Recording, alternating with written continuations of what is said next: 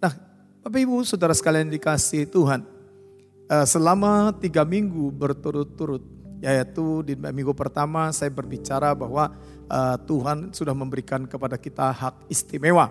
Ya minggu kedua juga uh, di mana saya juga berbicara tentang hak istimewa ini yaitu kalau di minggu pertama hak istimewa Tuhan sudah berikan kepada kita ada jaminan, ada kepastian bahwa setiap orang percaya pasti, pasti dengarkan baik-baik pasti kalau mati pasti masuk sorga. Ya dengarkan baik-baik. Karena kita diberikan hak privilege ini.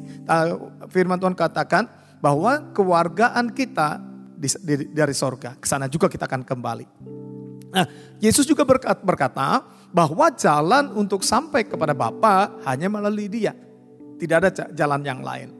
Yang minggu kedua, maka untuk uh, untuk kita sampai ke sorga, yaitu di mana uh, ada jaminan, ada kepastian untuk kita sampai ke sorga, tetapi bagian kita, urusan kita, adalah mengikuti aturan, mengikuti petunjuk-petunjuk yang disediakan, yang di, yang disiapkan untuk saudara dan saya supaya satu kali kelak kita sampai di sorga. Ya, uh, jadi jam, jaminan, jaminan untuk sampai ke sorga, Bapak sudah siapkan melalui firman yang hidup. Tidak ada jalan lain melalui firman yang hidup, yaitu Yesus Kristus Tuhan. Sekarang bagian saudara dan saya adalah yang kedua kemarin itu yaitu tinggal kita yang menentukan apakah kita akan tiba di negeri yang sudah Tuhan sediakan untuk saudara dan saya atau tidak. Itu saudara dan saya yang menentukannya, bukan lagi Bapa, bukan lagi Tuhan Yesus yang menentukan untuk saudara dan saya tiba di sorga. Kita yang menentukannya. Jalan sudah tersedia. Hak istimewa sudah diberikan. Nah kita yang menentukan. Nah yang ketiga, minggu ketiga kemarin saya berbicara. Supaya semakin kita bergairah mengiring Tuhan. Semakin kita sungguh-sungguh melayani Tuhan. Semakin kita sungguh-sungguh mengasihi Tuhan. Maka kita pengen tahu. Negara atau kerajaan yang sudah memberi kita hak istimewa itu. Keuntungannya apa? Ada apa yang kita dapatkan di sana? Seperti apa kerajaan tersebut atau negara yang yang sudah memberikan kita hak istimewa? Kita sudah pelajari yaitu uh, kriteria orang-orang yang tiba di sorga seperti apa. Kemudian orang-orang yang di, yang masuk ke dalam kerajaan sorga yang Tuhan Yesus punya. Yang Tuhan Yesus ada di sana bersama dengan orang-orang kudusnya adalah bahwa setiap orang percaya tidak lagi kawin mengawinkan. Tetapi seperti malaikat.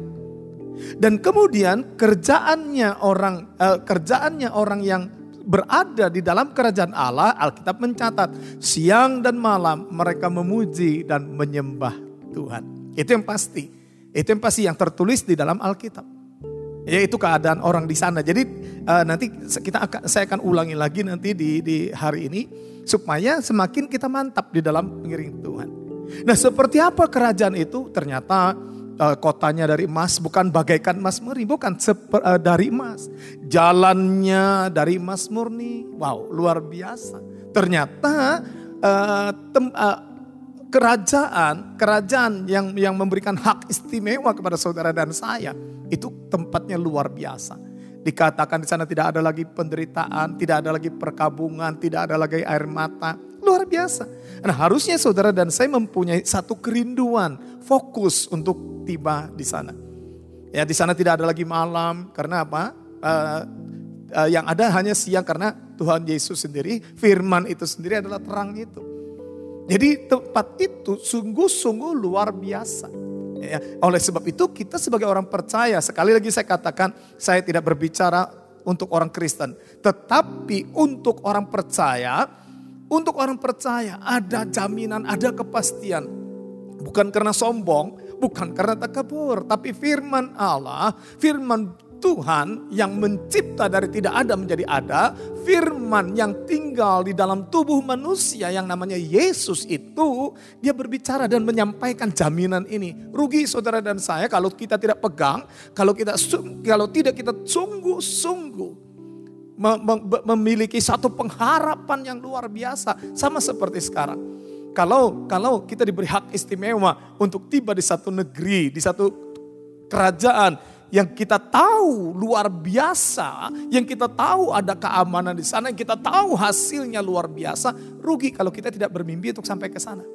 Sorga itu jauh, tidak ada duanya, tidak ada gambaran yang ada di dunia ini. Yang sorga itu luar biasa. Nah kalau saudara tidak memimpikannya untuk tiba di sana, Anda rugi. Karena hidup ini hanya sementara. Nah itu yang kedua, yang ke, eh sorry, yang ketiga. Jadi tentang sorga minggu kemarin saya sudah sampaikan. Nah sekarang siapkah saudara untuk pergi ke sana? Nah itu sebabnya kalau kalau anda tidak mempersiapkan diri sungguh-sungguh, dan Anda tidak tidak tidak berjaga-jaga kalau Tuhan datang, sulit untuk bisa bermimpi sampai di sana. Dengarkan kekasih Tuhan. Hari ini adalah hari-hari ini sering kali kita mendengar berita-berita yang mengagetkan. Kaget, sungguh-sungguh kaget. Hah? Si A sudah meninggal. Hah? Kapan meninggalnya? Hah? Dan itu sedang terjadi hari-hari ini. Kita tidak tahu, makanya saya, saya sering kali kutip. Seperti Daud berkata. Daud berkata, jarak antara aku dengan maut hanya satu langkah. Nah kalau kita tidak mempersiapkan diri dari sekarang untuk sampai ke negeri yang sudah menjamin kita, maka rugi sekali saudaraku. Oleh sebab itu, eh, saya mau bacakan di dalam Ibrani pasal 9, ayat 27 dan ayat 28. Ibrani pasal 9 ayat 27 dan 28. Dan sama seperti manusia ditetapkan untuk mati hanya satu kali saja dan sesudah itu dihakimi. Demikian pula Kristus hanya satu kali saja mengorbankan dirinya untuk menanggung dosa banyak orang. Sesudah itu ia akan menyatakan dirinya sekali lagi tanpa menanggung dosa untuk menganugerahkan keselamatan kepada mereka yang menantikan dia. Jadi Bapak Ibu Saudara sekalian yang dikasih oleh Tuhan Yesus Kristus, manusia ditetapkan mati. Satu kali dari hidup hidup ini hidup yang singkat ini kita harus dalam arti dalam arti kata kita ini sedang menuju kepada kematian. Kita ini sedang antri tiba di satu titik yang namanya kematian. Pasti, pasti. Walaupun Alkitab mencatat, mematok umur saudara dan saya hanya 70 tahun. Bisa lebih sampai 80 tahun. Kebanggaannya adalah penderitaan dan sakit penyakit. Itu kebanggaannya. Nah tetapi saudara yang dikasih oleh Tuhan Yesus Kristus kalau dipatok 70 tahun berarti di bawah 70 tahun itu juga bisa mati. Saudara yang dikasih Tuhan jangan pernah berpikir, wah kalau 70 tahun berarti masih ada kesempatan lagi. Enggak saudaraku. Sekarang kita juga terkaget-kaget kadang-kadang. Umur di bawah 40 ada yang mati. 40 ke atas, 50. Sekarang ini tidak tidak tidak pandang umur berapa saudaraku. Ya tidak pandang saudara yang dikasih Tuhan. Apalagi kalau orang itu hidupnya tidak tertib. Seperti ayat ini saudara. Mazmur 89 ayat 47. Mazmur 89 ayat 47 dan 48. Ingatlah apa umur hidup itu. Betapa sia-sia kau ciptakan semua anak manusia. Siapakah orang yang hidup dan yang tidak mengalami kematian? yang dapat meluputkan nyawanya dari kuasa dunia orang mati. Saudara yang dikasih oleh Tuhan Yesus, ayat 49 dikatakan siapakah orang yang hidup dan yang tidak mengalami kematian.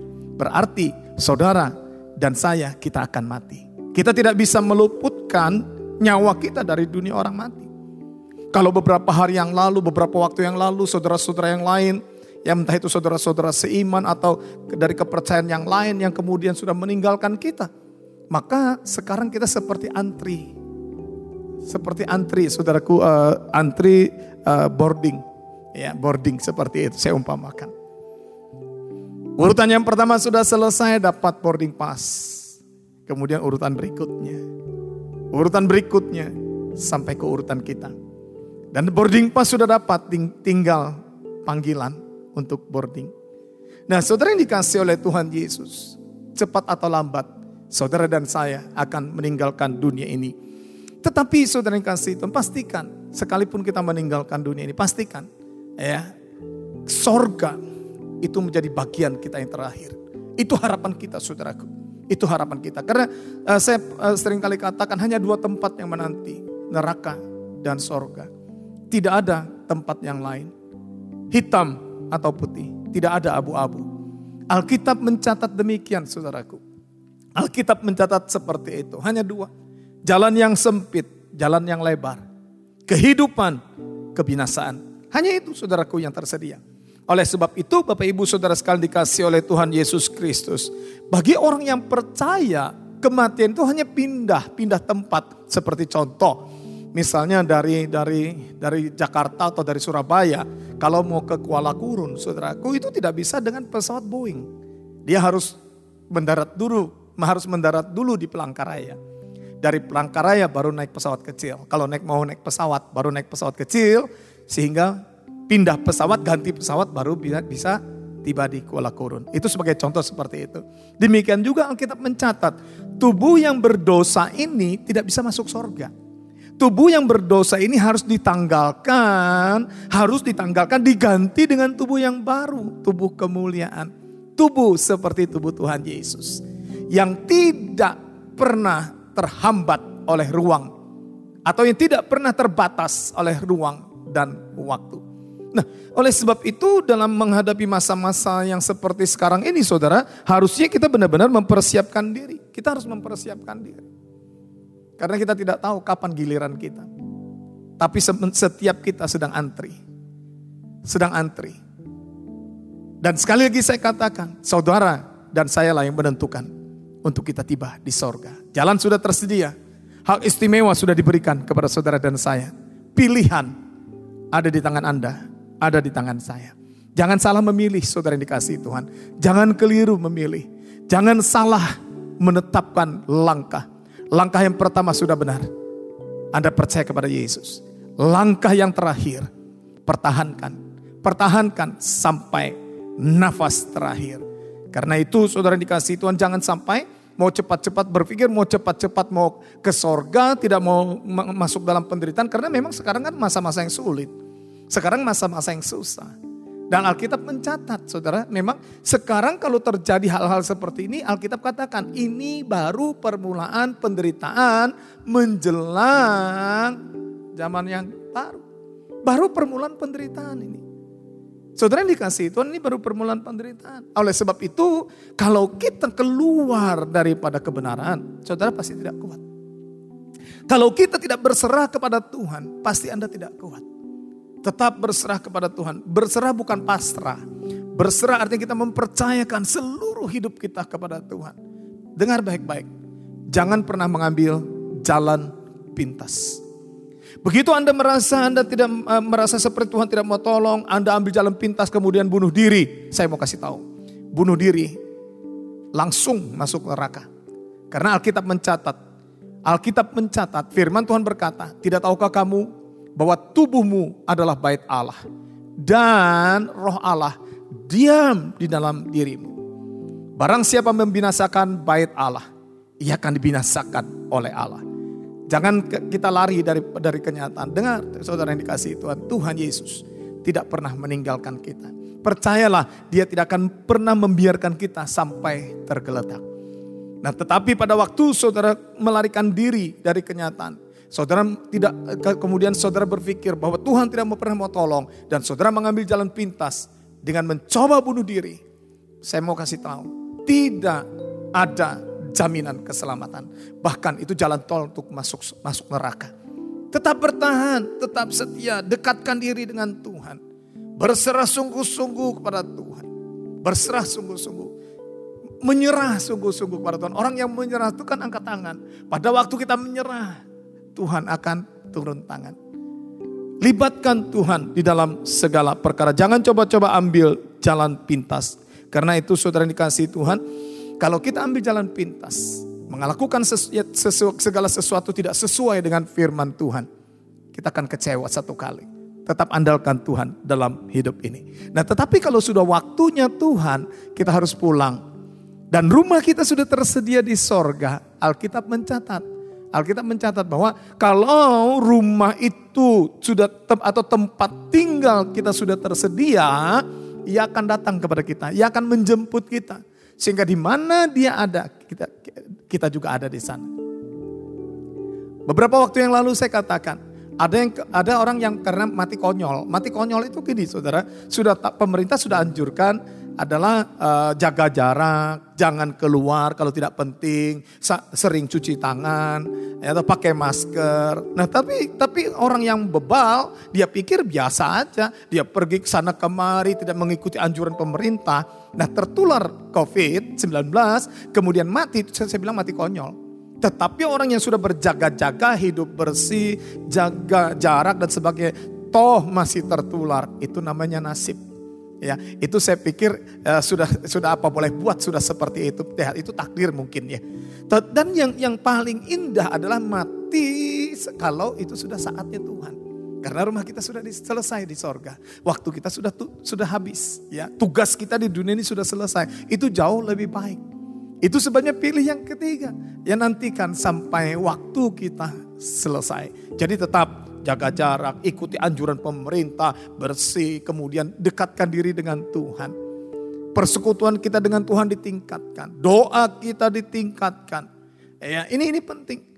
Pokoknya jangan tinggalkan Tuhan.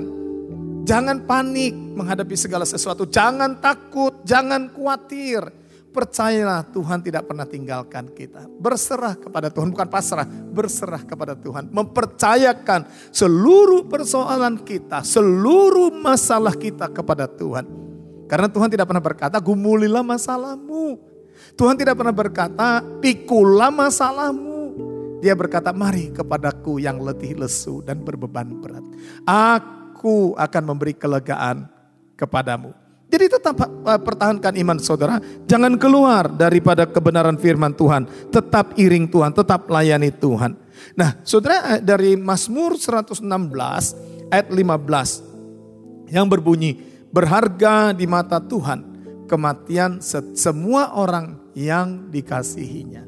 Jadi kalau sudah waktu kita memang sudah waktunya pulang ya pulang. Tetapi justru justru itu bukan satu malapetaka tapi memang dikatakan berharga di mata Tuhan.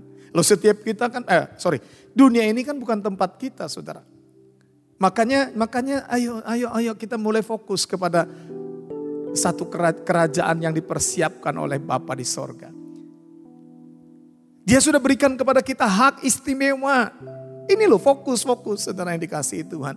Betapa sukacitanya pada waktu nanti kita ketemu dengan dia muka dengan muka. Dunia ini sebentar lagi akan dibinasakan oleh Allah. Akan dihancurkan. Firman Tuhan berkata, dunia beserta seluruh isinya akan lenyap. Tapi firman Tuhan tinggal tetap. Nah oleh sebab itu ayo sekarang saatnya kita mulai melepaskan segala sesuatu yang kita cintai atas dunia ini. Segala sesuatu yang kita sayangi lebih daripada Tuhan mulai lepaskan pelan-pelan. Karena karena kita tidak tahu berapa lama lagi hidup di dunia ini. Tapi uh, tapi firman Tuhan berkata di dalam Filipi pasal yang pertama ayat 21 sampai dengan ayat yang ke-26. Karena bagiku hidup adalah Kristus dan mati adalah keuntungan. Tetapi jika aku harus hidup di dunia ini, itu berarti bagiku bekerja memberi buah. Jadi mana yang harus kupilih? Aku tidak tahu. Aku didesak dari dua pihak. Aku ingin pergi dan diam bersama-sama dengan Kristus. Itu memang jauh lebih baik. Tetapi lebih perlu untuk tinggal di dunia ini karena kamu. Dan dalam keyakinan ini tahulah aku. Aku akan tinggal dan akan bersama-sama lagi dengan kamu sekalian. Supaya kamu makin maju dan bersuka cita dalam iman. Sehingga kemegahanmu dalam Kristus Yesus makin bertambah karena aku. Apabila aku kembali kepada kamu. Saudara Paulus katakan, hidup ini hanya sementara, hidup ini Kristus, mati adalah keuntungan. Jadi kalau kita masih hidup, masih bernafas, masih sehat, rugi kalau kita tidak lakukan sesuatu mempersiapkan diri ini sebaik-baiknya untuk menyongsong Yesus yang sebentar akan datang untuk tiba di dalam kerajaannya yang tidak tergoncangkan. Persiapkan diri baik-baik. Nah, selagi hidup ini kita manfaatkan, kita gunakan semaksimal mungkin untuk menghasilkan buah-buah. Buah-buah roh kudus, buah-buah pelayanan, buah-buah pertaubatan. Hasilkan buah-buah ini. Karena saya, saya sering kali katakan buah-buah ini dalam Injil Yohanes akan kita bawa sampai ke hidup yang kekal. Buah-buah ini. Makanya saudara dikasih Tuhan, patron, contoh, seperti apakah orang-orang kerajaan? Ya tentu nanti kita akan lihat di sana. Oleh sebab itu Bapak Ibu Saudara sekalian dikasih oleh Tuhan Yesus, perhatikan ini baik-baik. Ya, kita harus bermimpi bahwa setelah tugas kita di dunia ini, di dunia ini selesai, kita akan bersama-sama dengan Bapa di sorga diam bersama-sama dengan dia. Itu adalah mimpi kita, itu adalah harapan kita saudaraku. Itu adalah harapan kita, makanya tidak kebetulan, kalau tidak kebetulan terjadi lockdown seperti ini, tidak kebetulan kita lebih banyak di rumah. Di sana kita lebih banyak bersekutu dengan Tuhan. Di sana kita lebih banyak menyembah Tuhan. Urusan kita pribadi dengan Tuhan. Ya, ini penting sekali. Nah kemudian kalau kita lihat di dalam 2 Timotius pasal 3 ayat 12 dan ayatnya yang ke-13. Memang setiap orang yang mau hidup beribadah di dalam Kristus Yesus akan menderita aniaya. Sedangkan orang jahat dan penipu akan bertambah jahat, mereka akan menyesatkan dan disesatkan. Makanya saudara jangan sampai kita disesatkan. Bagaimana supaya kita tidak disesatkan? Yaitu kalau kita sering bersekutu dengan firman Tuhan. Pada waktu saudara merasa kesendirian, saudara kontak teman-teman saudara. Saudara kontak orang-orang yang bisa membangkitkan iman saudara. Saudara sekarang ini banyak program lewat lewat uh, WhatsApp, saudara bisa uh, membuat satu fellowship dengan 8 orang. Mau lebih lagi lewat Google Duo, Google Duo, saudaraku. Itu kan komsel buat komsel seperti itu. Ya, mau lebih banyak lagi pakai Zoom, aplikasi Zoom misalnya seperti itu. Banyak cara saudaraku. Yang penting Anda jangan menyendiri. Jangan menyendiri. Karena begitu menyendiri, iblis sering kali memasukkan kata-kata, kata-kata atau tawaran-tawaran yang justru menyesatkan. Ya sekarang ini berhamburan saudaraku di media sosial pemahaman-pemahaman bahkan kadang-kadang orang yang ingin membawa berdebat dan sebagainya. Jangan jangan dilayani saudaraku. Karena Alkitab mencatat jangan berdebat dalam terjemahan yang lain. Ya jangan jangan apa namanya uh, berdebat tentang silsilah dan sebagainya. Pokoknya udah pertahankan iman saudara. Percaya aja kepada Yesus Kristus Tuhan. Ya, biar orang tidak percaya. Oh, karena Tuhan Yesus itu tidak meng, perlu mengakui, tidak perlu mengakui dari mulut manusia bahwa dia adalah Tuhan. Percaya atau tidak percaya dia tetap Tuhan. Nah, oleh sebab itu bagi saudara dan saya yang di, uh, yang ke-13 dikatakan dari 2 Timotius tadi, sedangkan orang jahat dan penipu akan bertambah jahat. Mereka menyesatkan dan disesatkan. Makanya saudaraku pertahankan iman percaya kita. Sekali Tuhan Yesus tetap Tuhan Yesus. Nah kita lihat saudaraku, saya, saya ulangi lagi beberapa beberapa minggu yang kemarin, uh, seperti apakah sorga itu atau dengan kata lain kriteria seperti apakah orang-orang yang ada di sorga, uh, yang ada di sorga. Kita lihat saudaraku di dalam Wahyu pasal 21, Wahyu 21 ayatnya yang ke-8 yang berbunyi begini. Tetapi orang-orang penakut ini bukan orang yang ada di sorga, saudaraku saya. Uh, jadi yang di sorga itu tidak seperti ini. Ini yang orang-orang yang berada di dalam neraka. Di, di dalam kematian yang kedua. Minggu yang, minggu yang lalu kalau tidak salah saya katakan, usahakan jangan sampai kita masuk kepada kematian yang kedua. Cukup kematian yang pertama. Kalau Tuhan kehendaki. Kematian yang pertama ya adalah di mana roh jiwa ini berpisah dengan tubuh. Itu kematian yang pertama. Ya, kematian yang kedua, Orang yang tidak bertobat, orang yang tidak yang yang yang menolak Yesus Kristus sebagai Tuhan, dia akan masuk kepada kematian yang kedua. Di mana roh dan jiwa itu akan dibuang ke dalam api neraka. Itu Alkitab katakan. Nah oleh sebab itu saudara yang dikasih Tuhan tetap pertahankan iman percaya kita. Kita lihat saudaraku, apa yang ada di neraka. Ayat yang ke-8, tetapi orang-orang penakut, orang-orang yang tidak percaya, orang-orang keji, orang-orang pembunuh, orang-orang sundal, tukang-tukang sihir, penyembah-penyembah berhala dan semua pendusta, mereka mendapat bagian mereka di dalam lautan yang menyala-nyala oleh api dan belerang. Inilah kematian yang kedua. Jadi ini tidak ada di sorga saudaraku. Jadi orang-orang yang seperti ini tempatnya adalah di neraka. Di manakah di neraka? Di bawah bumi yang paling bawah. Baru-baru saudara di media sosial kaget juga ya. Uh, kalau kita membaca di sana kita menemukan suara jeritan dari api neraka. Suara jeritan dari api neraka. Dan di sana di, di, diperdengarkan bagaimana orang merintih. Bagaimana orang kesakitan seperti seperti itu. Saudaraku. Dan itu diselidiki. Bahkan ada ada ada uh, apa namanya pemimpin-pemimpin agama yang menyelidiki bahwa itu memang jeritan dari neraka. Dari jeritan kengerian katanya dari neraka, dari bawah bumi. Tapi orang yang percaya kepada Yesus Kristus Tuhan tidak masuk ke bawah bumi tapi akan diangkat bersama-sama dengan dia. Saya baca dalam terjemahan yang lain, dalam terjemahan yang lain di dalam Wahyu 21 yang ke-8 berbunyi demikian. Tetapi orang-orang pengecut, pengkhianat, orang bejat, pembunuh, orang cabul, orang yang memakai ilmu-ilmu gaib, penyembah berhala, dan semua pembohong akan dibuang ke dalam lautan api dan belerang yang bernyala-nyala, yaitu kematian tahap kedua. Saudara yang dikasih Tuhan, ayat ini tegas sekali. Ya, jadi kalau kita ingin masuk sorga, tinggalkan perbuatan-perbuatan pengecut, Pengecut artinya tidak mau bersaksi tentang Yesus. Pengecut artinya eh, di dalam terjemahan yang ada di dalam Alkitab penakut. Ya, tidak mau bercerita tentang kebenaran. Kemudian pengkhianat, bejat, ya itu masih hidup di dalam dosa.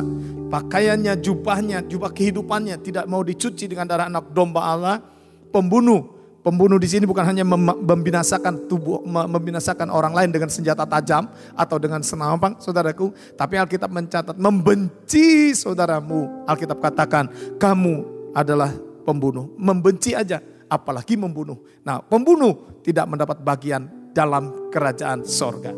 Orang cabul, Orang yang memakai ilmu-ilmu gaib, ayo kalau sudah Kristen, katanya kalau sudah percaya Yesus tinggalkan ilmu-ilmu gaib, tinggalkan roh-roh yang lain, hanya Yesus. Percaya aja kepada Yesus.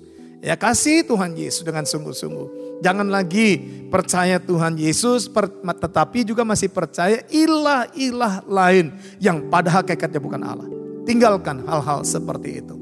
Supaya pada waktu saat kita tiba, kita kedapatan tidak bercacat celah di hadapan Tuhan.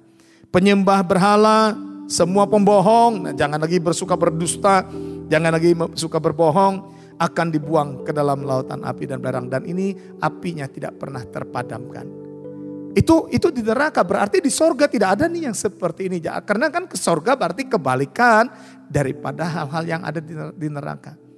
Ya beberapa waktu yang lalu karena nanti kalau saudara baca di ayat sesudah ini sudah saya sudah singgung minggu kemarin di mana di, uh, jalannya nanti dari sorga, uh, tembok-temboknya, uh, tembok-temboknya dari emas, jalannya dari emas murni. Wow, luar biasa. Nanti kalau saudara baca lagi ayat-ayat sesudah ini, ayat 9, 10 dan seterusnya. Baca sampai ayat selanjutnya. Saudara akan lihat, wow, gambaran sorga itu luar biasa.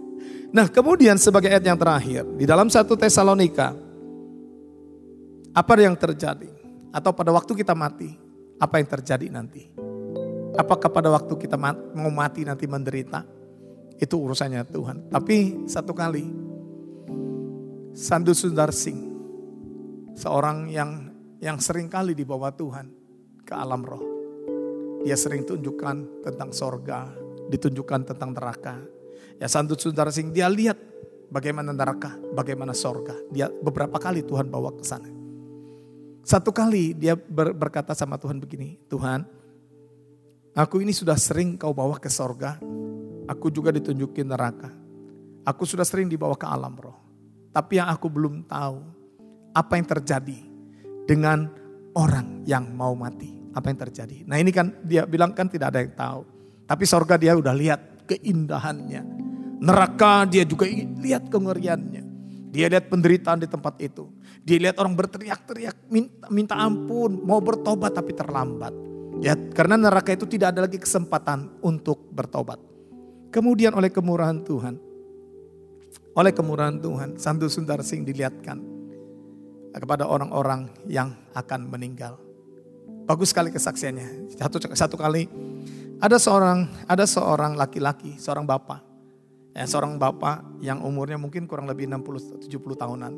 Pada waktu itu dia sedang di rumah sakit. Pas sedang di rumah sakit dia sedang dalam keadaan sakit. Nah, kemudian saudaraku eh, keluarganya sudah kumpul, di, di mengelilingi ranjang di rumah sakit itu. Kemudian pada waktu itu si bapak ber, uh, si bapak berkata, aku akan tinggalkan kalian. Ya, aku akan tinggalkan kalian dan uh, aku akan selama lamanya bersama dengan Yesus. Ya, kemudian uh, uh, keluarganya berkata, sudahlah, jangan bicara yang macam-macam. Percayalah mujizat itu ada. Percayalah mujizat itu nyata. Percayalah Tuhan pasti sembuhkan. Si bapak ini berkata, tidak. Aku lihat Tuhan Yesus tersenyum dengan kedua tangan terulur seperti ini. Dengan tersenyum dan mengajak, ayo pulang. Dan kemudian dia sebutkan teman-temannya waktu dia masih muda di gereja. Karena waktu itu di gereja yang ada paduan suaranya dia kata. Dia sebut nama-namanya. Namanya satu-satu dia sebut. Loh itu temanku si A, temanku si B. Itu waktu sama-sama paduan suara. Itu waktu sama-sama kita uh, kor dan sebagainya. Dia katakan mereka sedang menunggu. Saudara dikasih Tuhan, dia, ah, Bapak ini berkata, sudahlah kalian jangan bersedih, kalian jangan berduka, sebentar lagi aku pulang. Ya aku itu sudah sekarang aku sedang dijemput. Nah keluarganya tidak bisa terima dan berkata, sudah jangan ngomong yang macam-macam, sudahlah. Tidak, tidak, aku tidak ngomong macam-macam, aku lihat Tuhan Yesus. Dan kemudian dia berkata, sudahlah kalian jangan berduka, kalian jangan bersedih, aku pergi sekarang. Pergi saudaraku, kemudian dia meninggal. Pada waktu meninggal, saudaraku nafasnya putus, istrinya tidak bisa terima. Istrinya uh, apa namanya uh, meletakkan kepalanya di dada suaminya, dia, kemudian anak mantu cucunya, kemudian juga nangis. Dia berkata dia bangunin itu suaminya, dia bangunin papa anak-anaknya juga menggoncang tubuh tubuh orang tua ini, saudaraku. Tapi di alam roh itu, si alam roh itu si bapak ini karena roh ya saudara ya, karena roh dia tidak bisa mengangkat tubuh daripada istrinya. Dan dia mengangkat tubuh istrinya, dia berkata, sudah, sudah, sudah jangan nangis. Jangan nangis, aku di sini sudah senang, sudah jangan nangis. Tapi tidak bisa. Nah kemudian datang dua orang malaikat katanya. Nah dua orang malaikat ini saudaraku kemudian mengajak bapak ini, dia berkata, sudah nanti urusan keluargamu kami akan menghibur mereka. Nah kemudian si bapak ini saudaraku, dia pun dibawa ke satu tempat, yaitu satu tempat di mana seperti yang Tuhan katakan, eh, itu di satu tempat dia kumpulkan bersama dengan orang-orang kudusnya. Itu sebabnya saudara yang dikasih oleh Tuhan Yesus Kristus, biasanya di dalam ibadah perkabungan atau di dalam ibadah kedukaan, itu kita tidak jangan sampai berkata, jangan sampai berpikir bahwa Tuhan tidak ada di sana. Alkitab mencatat begini, lebih baik pergi ke rumah duka daripada ke rumah pesta. Di sanalah akhir hidup manusia. Nah, dua malaikat ini berkat, berjanji, kami nanti akan menghibur keluargamu. Sekarang kami hantar kamu ke tempat di mana Tuhan ada. Nah, itu adalah bagi orang yang orang benar, ya, orang benar yang mau menghembuskan nafas terakhir. Berarti saudara yang dikasih Tuhan, kalau saudara dan saya nanti satu kali meninggalkan dunia ini, dan itu adalah waktu-waktunya Tuhan, saya percaya ada sukacita saya percaya ada ada satu kebahagiaan yang luar biasa dan saya percaya yang menjemput saudara dan saya adalah Yesus Kristus Tuhan sendiri. Saudara, saya pernah katakan kalau orang besar atau uh, pembesar ada di, uh, sedang uh, di dunia ini sedang pergi ke satu negeri, paling dia dihamparkan adalah karpet merah yang bisa luntur, bisa rusak, bisa robek. Dengar baik-baik kekasih Tuhan. Kalau saudara dan saya nanti tiba waktunya, waktunya Tuhan dan kita akan pulang, maka yang menyambut kita adalah para malaikat. Dan tidak dihamparkan karpet merah, tapi jalannya, jalannya di sorga itu dari emas murni. Itu yang menanti saudara dan saya. Nah, bagaimana dengan orang berdosa yang mat, yang mau mati, saudaraku? Dan Tuhan juga lihatkan kepada Santo Saudara Sing. Di mana pada waktu itu ada seorang wanita. Wanita ini cantik sebenarnya, saudaraku. Wanita, wanita ini cantik. Tetapi wanita ini suka me, me, apa namanya suka me, uh, memfitnah, suka mengeluarkan kata-kata sumpah serapah, suka kedukun. Ya, suka kepada datang kepada kuasa-kuasa kegelapan. Nah, mengikat janji dengan ada perjanjian dengan kuasa-kuasa kegelapan. Saudara, wanita ini mengidap penyakit kanker. Saudara pada waktu dia mau mati, mengerikan saudaraku dia dikata tidak, tidak, tidak. Dan Santo Sundar Sing berkata, wanita yang cantik ini pada waktu dia mati wajahnya mengerikan. Karena apa? Karena pada waktu itu yang datang bukan Tuhan. Yang datang adalah setan. Saudaraku setan itu tidak berwajah cantik. Nanti dia akan menampakkan wajah aslinya. Setan itu tidak berwajah ganteng, tidak berwajah cantik, tapi wajah yang menakutkan. Maka perempuan ini saudaraku dia ketakutan. Dia berteriak tidak, tidak, aku tidak mau ikut dan sebagainya. Karena setan berkata, waktu engkau hidup, engkau sudah membuat perjanjian dengan aku. Saudara yang dikasih Tuhan, kita tidak bisa main-main dengan kuasa kegelapan. Kita tidak bisa bermain-main dengan setan. Itu sebabnya pilih seperti Tuhan Yesus katakan, pilih. Kita tidak bisa mempunyai dua orang Tuhan. Pilih salah satu. Yesus atau ilah-ilah lain atau kuasa kegelapan. Kalau saudara mau memilih Yesus, tinggalkan kuasa kegelapan. Tinggalkan jimat-jimat, tinggalkan opo-opo, tinggalkan apa pun juga. Jangan bercabang hati. Kalau saudara mau percaya kepada ilah-ilah lain, kalau saudara masih suka pegang jimat-jimat, tinggalkan Tuhan Yesus. Karena tidak bisa saudara hidup dengan dua Tuhan. Pilih salah satu. Sebagai hamba Tuhan, sebagai hamba Tuhan saya sarankan. Saya sarankan dan saya memberitahu saudara, tinggalkan kuasa-kuasa kegelapan. Tinggalkan jimat-jimat itu. Dan percaya hanya kepada Yesus Kristus Tuhan saja. Jangan bercabang hati saudaraku. Nah perempuan ini saudaraku Akhirnya dia mati. Tapi dengan muka yang mengerikan. Dengan wajah yang mengerikan. Dan kemudian Santo Sing melihat perempuan ini berjalan seperti anjing. Dengan lidah terjulur dengan air liur yang bertetesan. Dan dia merangkak terus melewati jalan yang gelap. Dan kemudian dia melihat dari jauh setitik cahaya. Dia datang ke tempat itu. Tetapi saudara tahu cahaya itu tambah lama, tambah terang, tambah terang. Dan dia akhirnya berteriak begini. Tidak, tidak, tempatku bukan di sini, tempatku bukan di sini. Kemudian dia berbalik. Kenapa saudaraku? Dia tidak tahan ada di dalam tempat kemuliaan Tuhan. Dia tidak bisa tinggal di dalam hadirat Tuhan. Karena semasa hidupnya dia tidak pernah ada dalam hadirat Tuhan.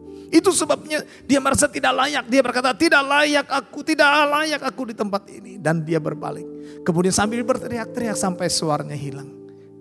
mungkin Mungkin mungkin dia berada atau dia jatuh ke tempat jurang, di, jurang yang tidak berdasar. Lama kelamaan hak suara itu kemudian tambah lam, hilang, hilang, hilang dan hilang. Saudara yang dikasih Tuhan. Hidup ini pilihan. Hidup ini pilihan. Saudara mau pilih yang mana. Tapi saya menghimbau saudara. Jangan salah pilih. Pilihlah Yesus. Di sana ada jaminan. Karena kata dia katakan, di mana aku ada, kamu juga ada. Dan yang kedua, tempat sudah tersedia, disediakan olehnya. Yang ketiga, ada jaminan. Ada jaminan bagi saudara dan saya percaya kepadanya. Itu sebabnya mari saudara yang dikasih oleh Tuhan Yesus Kristus. Pertahankan iman percaya saudara. Jangan kau tinggalkan Yesus hanya karena masalah. Jangan kau tinggalkan Yesus hanya karena persoalan. Jangan tinggalkan Yesus hanya karena ekonomi. Jangan tinggalkan Yesus hanya karena pergumulan. Pertahankan iman saudara pertahankan sungguh-sungguh. Hidup ini seketik, hanya sekejap. Begitu saudara dan saya tutup mata. Dan kemudian begitu buka mata, kita sudah tiba di sorga. Wow, sesuatu yang luar biasa, singkat-singkat sekali. Pertahankan. Di dunia penuh dengan penderitaan, di sorga tidak ada penderitaan. Di dunia penuh dengan air mata, di sorga tidak ada air mata. Di, di dunia penuh dengan sakit penyakit, di sorga tidak ada sakit penyakit.